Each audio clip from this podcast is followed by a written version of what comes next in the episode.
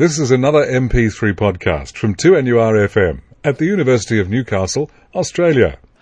18 past 12 Pet Chat, and we've got Danny Boz and a special guest.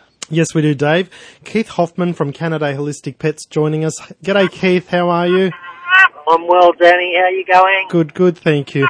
Look, uh, we want to talk to you about pet nutrition. And that's an important factor when we have dogs and cats, especially now that they seem to be living a lot longer as well. Uh, the issue, I guess, is like coming out of summer right now.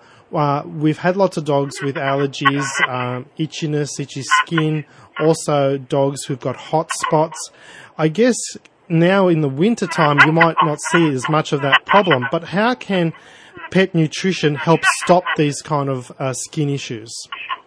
Well, well, Danny, proper nutrition is always very important, and um, as we know, what goes in comes out. Yeah. Um, they're ineffective. So by removing some grain fillers and fractions from the diet, uh, the nutrients and goodness available for the dog or cat becomes more accessible in the digestion, Yes. therefore showing better results through the skin and coat. Okay. You mentioned uh, grain fillers. Uh, is that an issue we need to look at the ingredients in the dog food we're feeding, whether the first ingredient is meat or the first ingredient is a cereal? Yeah, that's correct, Danny. Um, it's pretty important to see where that meat source is coming from and how it's labelled in the ingredients on that food. Um, you would ideally like to see that meat uh, base uh, right up the front in the first um, in the first category in your ingredients listed. And yeah, mm, you know, rice is a grain as well, but it provides a high carbohydrate in as well. So you know, you might want to see the rice a little bit further down the track um, in that ingredients list. So, with um, the grain you mentioned as being a filler, um, is there any protein in grain, or really we should be feeding meat protein for, for our dogs? Well, meat is a, is a high protein source, so your grain fillers, like for example wheat and corn, um, they uh, sorghum, they use all that sort of thing just to fill it up and bulk up that food, so they don't get a, a an empty feeling when they're eating. Um, with Canidae, they pride themselves on taking most of that out um, in, a, in some products of theirs, um, which provides the uh, the best diet in that grain-free area to to have a healthy body. You know. Super super premium foods in general try to have um, meat as the first ingredient, but because of that, they are costing a lot more. Why would it be still a good idea to, to, to spend that extra money and feed the super premium diet? Um, the super premium foods initially they do cost more at the register. Okay, there's no getting around that. Um, however, the feeding guidelines that are shown on the bags um, actually provide, you know, you would feed the dog or cat a less quantity per day um, rather than your supermarket foods. And due to the amount, it's the, the nutrition and the goodness that they digest is in there.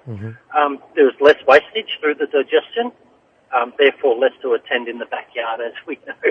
Yep. And in The dollar value per bag um, is greatly increased, lasting you longer, um, and there'll be comfort in knowing that you're doing the best for your pet. Okay. And in regards to uh, dogs who've got itchy skin issues, hot spots, what kind of uh, dog food would be ideal in that purpose? Uh, Canidae put out a product. Um, it's a grain-free uh, salmon and potato-based meal um, with no grains or anything uh, to purely combat that sensitive skin area and help with the digestive. Yeah. Um, even doctors put humans on that type of diet when they have these skin problems. So it's not a new concept to um, to the human industry, if you like to call it that. Um, but a lot more people are getting more aware that uh, dogs and cats can have these issues with skin problems, Yeah. and we are resorting back to that uh, basic diet, um, high omega three and omega six. Yes, with the fish diets. Well, Keith, thank, thank you very much for the time. Our line's not very good here, so we'll have to end it there. And um, yes, so thank you for your time. Thanks very much, Danny. Pleasure to talk to you. Bye. And it's our pet chat this afternoon, 2NURFM 103.7 49216216. If you'd like to give us a call, we'd love to hear from you. There's a free line waiting there right now. Very interesting what he had to say about the nutrition and the diet there, Denny. Well, we didn't. The line wasn't too good. I wanted to touch on topics such as the the different formulations for mature dogs, puppy dogs as well, which is important. And there's increased um, uh, reasons why we need to. Like for the mature dogs, the food for mature dogs has high glucosamine in it, chondroitin, which helps with the with the arthritis in older dogs and their joints. But also, they're usually a lighter formula so that they don't put on weight as easily because older dogs don't do as much exercise. And then with your puppy formulations, where you'll have extra calcium for bone growth. So it is important, and that is available in your super premium diets, the different varieties through the different life stages. Mm, You agree with that, Bob? Yeah, it's the same with us. We have to be very careful about what we eat when we're young. We're putting on lots of, um, you know, muscle and bone, and, and you need all of those sort of um, inputs into the nutrition to make sure that it's doing okay. As we get older, maintenance, we're not actually, you know, um, doing as much exercise in the middle of life, and then certainly towards the end of life, we uh, don't tend to be running around quite as much. We need to use our brain more, apparently, as we get older and wiser. And so um, we need more things, especially for just the bowel health as well, so to make sure that we don't clog up. And um, the fish oil, known to do amazing things um, for the brain and um, even asthma in people. So, and certainly, as um, Keith mentioned, the uh, the skin. So it's Yes. really important to main, maintain a diet that we know doesn't irritate our pet. So a lot of itches are, are based on thresholds. So there might be lots of fleas, there might be a grass allergy, there might be a slight food allergy, and mozzies and, and those sorts of things. And just with this hot weather, sweating and stuff too. Hmm. So we have to try and keep things in as low a, an allergenic state as we can. So you wash the, the pet's feet when they get back. You make sure it's on a diet that, that doesn't irritate it. Um, shepherds, especially, are a bit susceptible to some canned food, and that really can break out their skin. Labradors, uh, cattle dogs with very thick coats, often susceptible to hotspot. What role does nutrition play in that? Yeah, quite a significant role, really.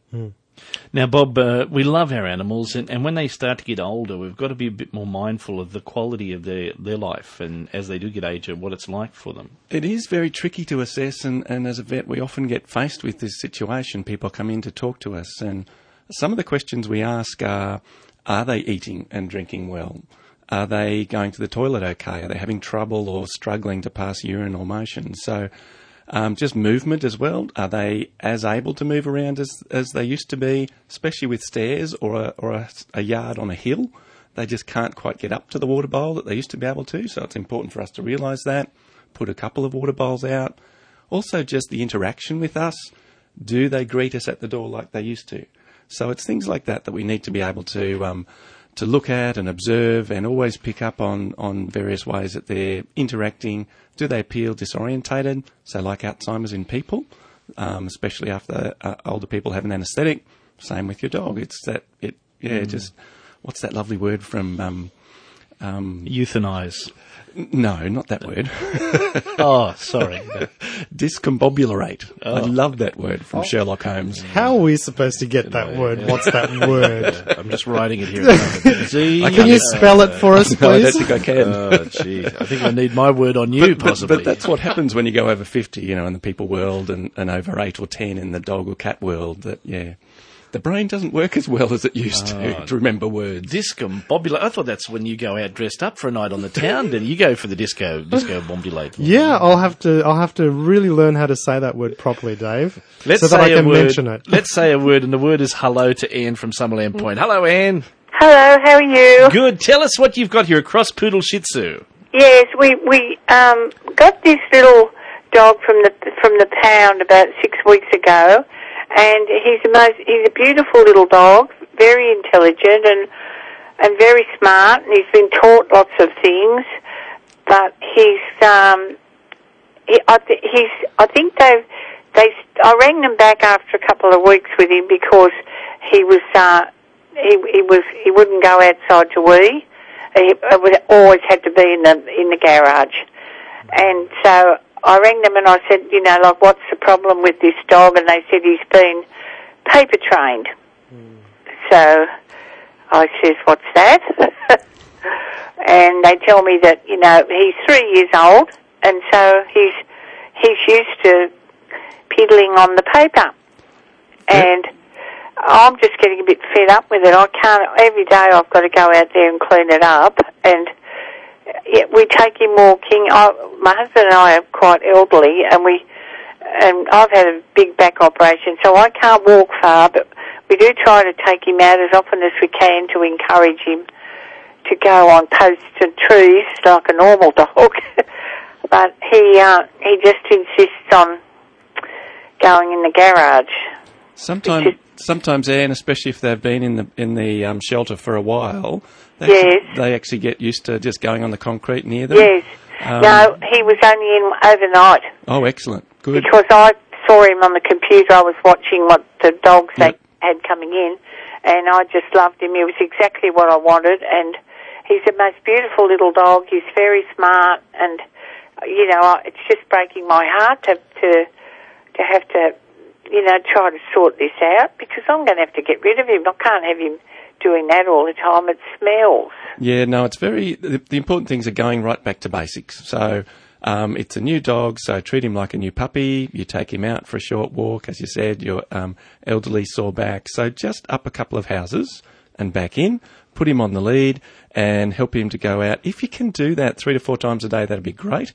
Also, if you can take him out after you feed him or after he has a drink, then he's more likely to go then, and especially last thing at night.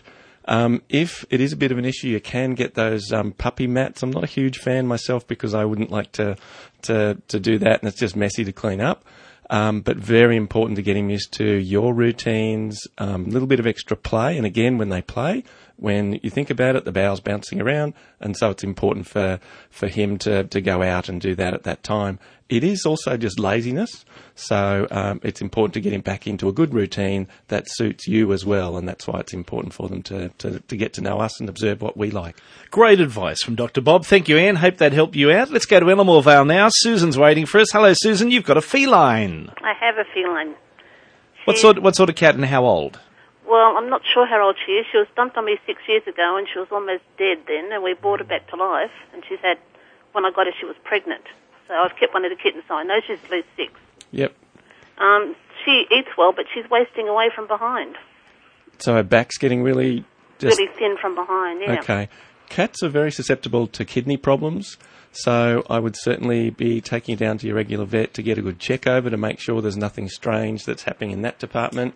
The other thing is um, worming out quite often. If she's a bit of a hunter, they pick up um, lizards and things, so it may be that she's. Uh, um, yeah, getting out and getting some tapeworm from the little geckos and things that they catch, and really important to um, uh, the the kitten that you've kept is okay. It's happy and looking Yeah, fine. she's fine. Yep. Okay. Yep. And if she was, um, if she was very, very pregnant when you got her, what they're doing is putting all of their nutrition from their body. They're actually sucking out the, the calcium from the bones to put into the kittens. And so she, as you said, if she was really weak when you first got her, then she would have been, um, yeah, just in a very um, weak state. And that then predisposes them to other problems later on, especially with the hot weather we've had. It's just been really knocking a lot of animals around, as us, uh, I guess, too. Just the, the crazy weather. Again, what is it, 28 or 29 today or something? Yeah. Um, so that sort of thing really affects the kidneys in cats because they don't tend to drink a lot. So that would be my first suggestion to take it down for a general checkup. If you can, I like giving this tricky request to people. If you can take a urine sample down, they'd really like that. Great. Yep. How do you do that with a cat, Dr. Bob? um, very subtly, Danny, um, with, with a saucer underneath or um, confining them to the bathroom where there's a litter tray and don't put a lot of litter in there. Yeah. So it's only a very small amount that you can pour, in, pour into a container to take down to your regular vet. okay. Thank you, Susan. Hopefully that helps you. Thank you. Dr. Bob is with us, Dr. Bob Stabler. And would you please say hello now to Cheryl, who's also got a cat, and Cheryl's at Cessnock. Hello. Hello, how are you? Good. How can we help you, Cheryl? Um, look, I've got a cat. Um, she's an Australian Tiffany. I'm about five years old, um, and she's an indoor cat. Um, so she she never goes out outside. Um, but just lately, she's um, developed a twitch in her tail, and it's an involuntary thing, and it's um, she's also sort of like a bit of a twitch on her back as well. She's always like twitching her fur and that. Um, I know she doesn't have fleas, um, but I did treat her for fleas anyway. Good. Um, so there's that problem, and she also, because she's um, got a lot of fur, um, she also has a lot of fur balls. Um, now, the, uh, what I did was I bought some of that um, very expensive cat food that's supposed to help with fur balls, but it doesn't seem to make much difference with her.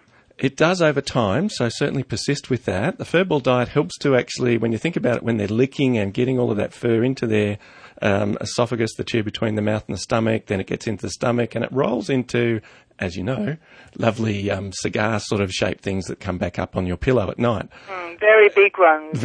So the big problem with that is that they can get stuck if they don't come up through the mouth, then they keep on going down through the bowel. They can actually cause a foreign body obstruction. So very important that that works its way through safely without causing constipation or other issues. So certainly keep that up. If that's not working totally as well as you'd like, then add just a little bit of margarine, fish oil, something like that to the diet that just helps to add that little bit of lubrication for those things to go through. The oh, back, okay. the back and the oh, tail, t- the back and the tail twitch could be related to fleas. So make sure you keep up the regular prevention for that. Again, because we've got the warmer weather, lots more fleas around than you'd expect at this time of year. And the other thing is, um, watch out for roaming animals. So when I start to get lots of um, cat uh, telephone calls asking me about behaviour, I know that the tomcats are out and about roaming and, and, and territorially marking their territory and fighting and things. And that upsets the ones that are inside the house. They can still smell the other ones roaming around. It is a change of season as well. So certainly around the uni at the moment is um, fox, um, all the um, juvenile migration, all the young ones running around and, and setting up new territory.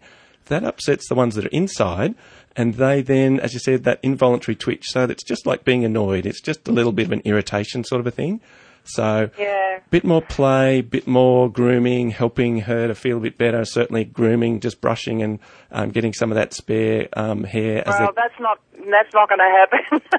she doesn't like Ah. she doesn't like being touched or picked up or anything. She's quite paranoid actually. She Okay. hides most of the day. So if that's a bit of an issue, then it, you may have to think about actually an anaesthetic and clipping her right back. Because clipping her right back means that she's not irritated by knots in the fur. She's not grooming at herself too much. She will be a bit embarrassed for a few days when she comes home. But um, yeah, just that would be a good idea, just so that there's not as much fur around that can cause problems with the bowel, as well as skin irritation. But yeah, certainly watch out for other things outside and, and distract her to play inside. Thank you, Cheryl. Good luck there at Cessnock. Now we go to Wallsend. Robert's waiting. Oh, we love the Foxies. Tell us about your Foxy, Robert. Oh, hello, Dave, and greetings to the team. Well, um, we've got a bit of a problem with him, and because I heard Danny talk, he has allergies. We obviously have to keep him away from the wandering Jew, but we have the native as well as the the other, the non-native wandering Jew. But I'm just wondering, he's already had to have a course of um, cortisone, and we can't keep going down this road because this will only be his third Easter with us.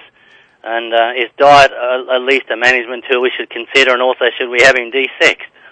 Yes, Please. on all those counts. would that would, would that help with uh, the allergy if we have him desexed? Although my wife's not keen on the idea. Um, desexing is good from the point of view that we live in suburbia. There's lots of other animals that he Mm-hmm. can smell. When he's entire, he is more likely to pick up, pick up on those reproductive hormones flowing around. Right. They can smell up to 10 kilometres away. Oh, okay. So any females in season, he gets randy, he does silly things. The more, Yep. the more he gets randy and silly, the more itchy he gets because it increases blood flow. Yep, yep. And so therefore makes the whole thing a bit worse. Worse, it will not specifically stop it. No, itching, no. It's but a it tool, will help. It's a tool, though, isn't it? That's right. Same with the food. Plus the Um, diet. reducing the um, strange and unusual things that might be coming through, especially in the diet food of the cheaper brands, so going for the more expensive ones, means that, um, yes, they are a bit more expensive, but they're specifically designed for animals with sensitive skin, so they're more likely to react to particular things, like people with dairy allergies. Not that that makes their skin much worse, but it's just, again, another contributor. Flea control, as we've talked about, bump it up to every two weeks using something that kills the adults as well as the larval stage. And that helps to control the fleas. Adding a bit of extra fish oil in the diet, which with the premium foods you're going to have those extra oils in there. The problem with cortisone treatment is we don't like to do it, but it um, can cause diabetes and all sorts of other nasty things to the body in long-term high doses. So, um, if you can, you try and prevent that. Just on local walks, make sure you walk more on the paths rather than on the grass. If, when he does come back, then rinse off the feet so that there's not as many allergens that he's then licking off his feet, getting it round his mouth, and then scratching mouth and, and feed as well. Robert, just on the on the food, Places like, um, you know, we go we go to historical houses and places like that, so we still got the same issue. We'd have to make sure it was clean after them. Exactly, dust Right. and cockroaches. Exactly, yes. just sorry, on, to, wa- sorry to talk over the top of you. Yeah, all right, Robert. Just on the food, easy way to look at the super premium mix. The one you would need to be looking at is anything that says sensitive skin, Right. and usually they are made with a fish uh, base or fish meat. So it's either salmon or tuna, and there's um, no other meat proteins in there. I'm happy to go over to your shop if you got it over there, because I mean I know it's a special trip, but if it's there, it's worth doing. Uh, we can talk No, about that it's off air, Robert. Uh, okay. And being a, being a foxy as well, Robert, it's important to give them just so much mental and physical challenge. They're Yeah, just well- so excitable, and yet so you need to name up to 40 different toys. Tell him to go and get the green elephant. No, not the blue giraffe. I want the green elephant. That keeps his brain busy, and that means he's less likely to want to itch. Radio, Robert. Good luck with that. And of course, uh, Denny, you can give him that $20 a little later on there. Plug about your stuff. it's Pet Chat, 49216216 if you'd like to get through and talk to Dr. Bob or Denny Boz. And we've got Deanne joining us now from Maryville. Hello, Deanne. G'day, how are you? Good. How can we help you today? Um, I have a little Jack Russell cross fox terrier who's starting to show a bit of a temper. In what situations? Um, we also have a silky terrier, purebred, um, on the bed mainly of the night time. Yep. Um, she'll hunt up the other dog and attack And for the no other, reason. the other dog's a female as well? Yes. Yeah, two girls unfortunately can have some issues like office politics. They will Right. actually have a little bit of, um, yeah, territory sort of marking and that sort of thing. So one will protect the bed, one will be more um, possessive of the food, one will control toys, one will control access to owners. So very important to actually in those sort of areas to make sure they have distinct areas where they feel comfortable. So instead of being on the bed at night, it would better be better if possible that they have to be on a pet bed next to the bed. Oh, look, we've tried that. It doesn't work, trust me. We have screaming and it's just like a tantrum. And that's from you or the, from the oh, from the dogs? Oh, yeah. no, us by the time we finish. Oh, okay. Not a good way to, not conducive to good sleep habits. So, no, it's not. We've tried sending them to Siberia on a number of occasions. Yeah, and they couldn't get the freight right? no, it just doesn't work.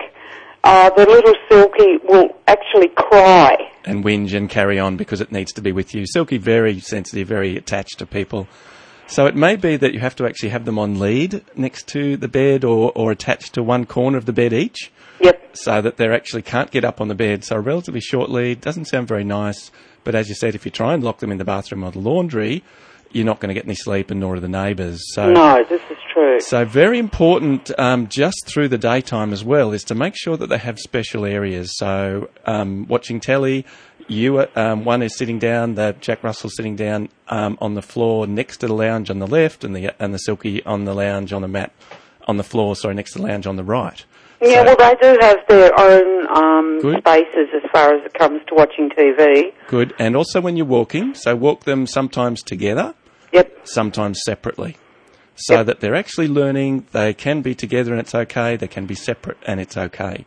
The other thing with food, make sure you feed them totally separately. Again, to reduce the um, priority of that is to split it into two or three feeds a day, put it down for 10 minutes um, in different rooms of the house and a door between them.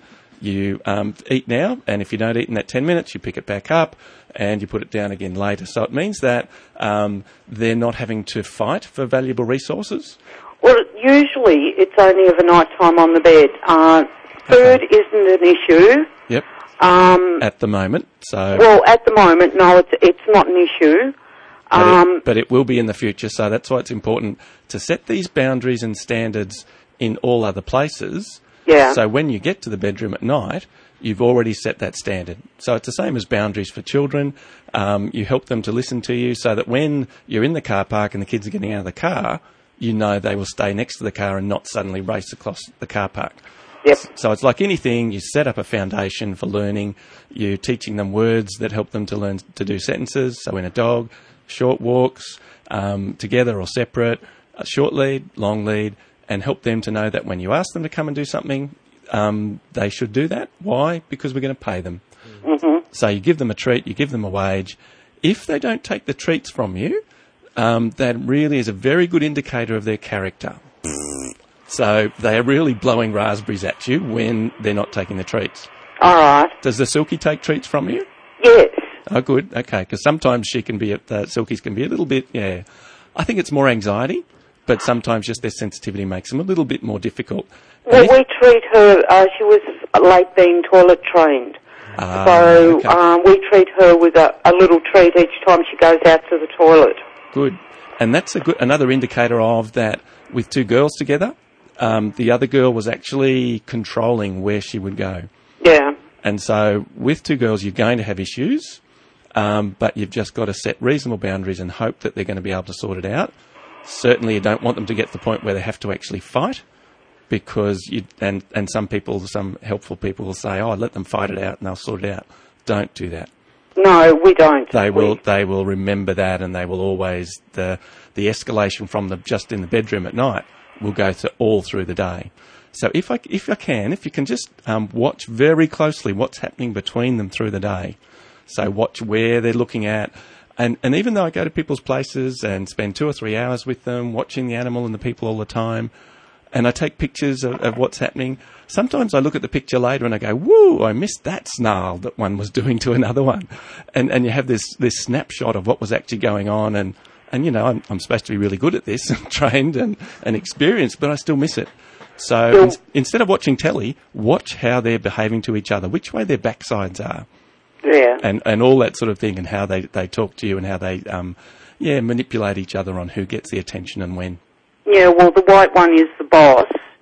Um, for most of the time, um, the silky, she turns out to be boss, you know, for the rest of the time. It's very fascinating. So it's much better than watching telly, you know, It just is. watching the interactions and things. But of course, like any parenting role, we're interrupting problem behaviour before it escalates. So with barking, you interrupt early and say, no, that's enough. Come and tell me what's going on. Or you go and look at the window and say, no, that's just so and so next door.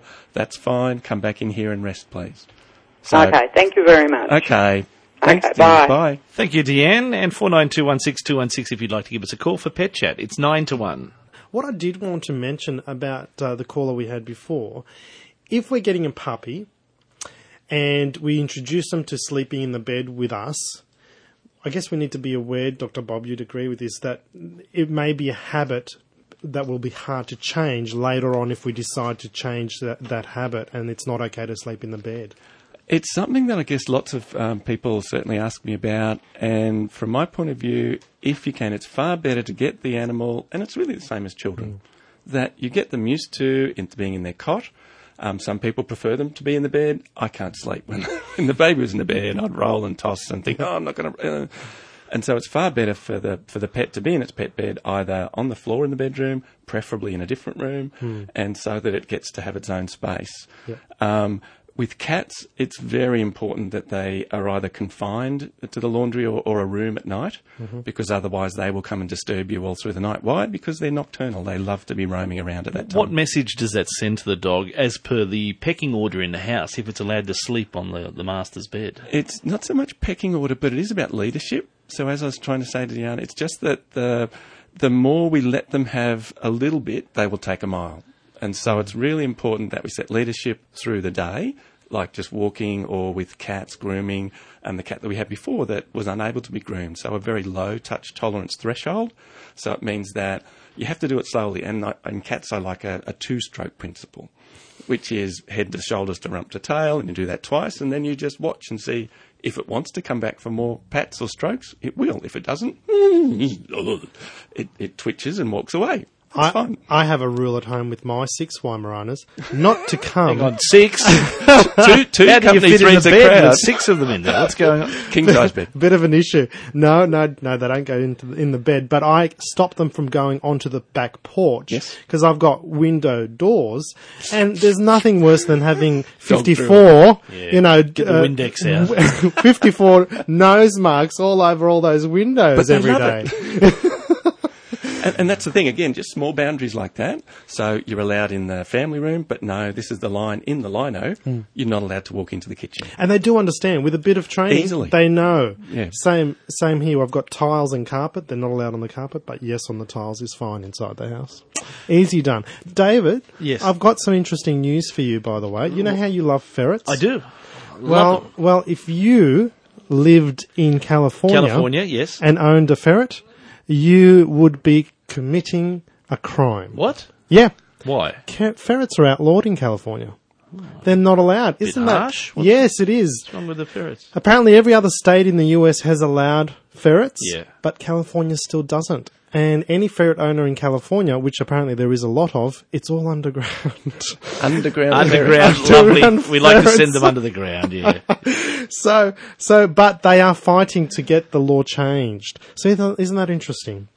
Well, Apparently, something's got to be done about that in Something's got to be done, yes. Apparently, it's to do with the wildlife. They're scared that if they run free, that they will uh, harm a lot of native I don't like that. I don't like that. Hello, June. How are you?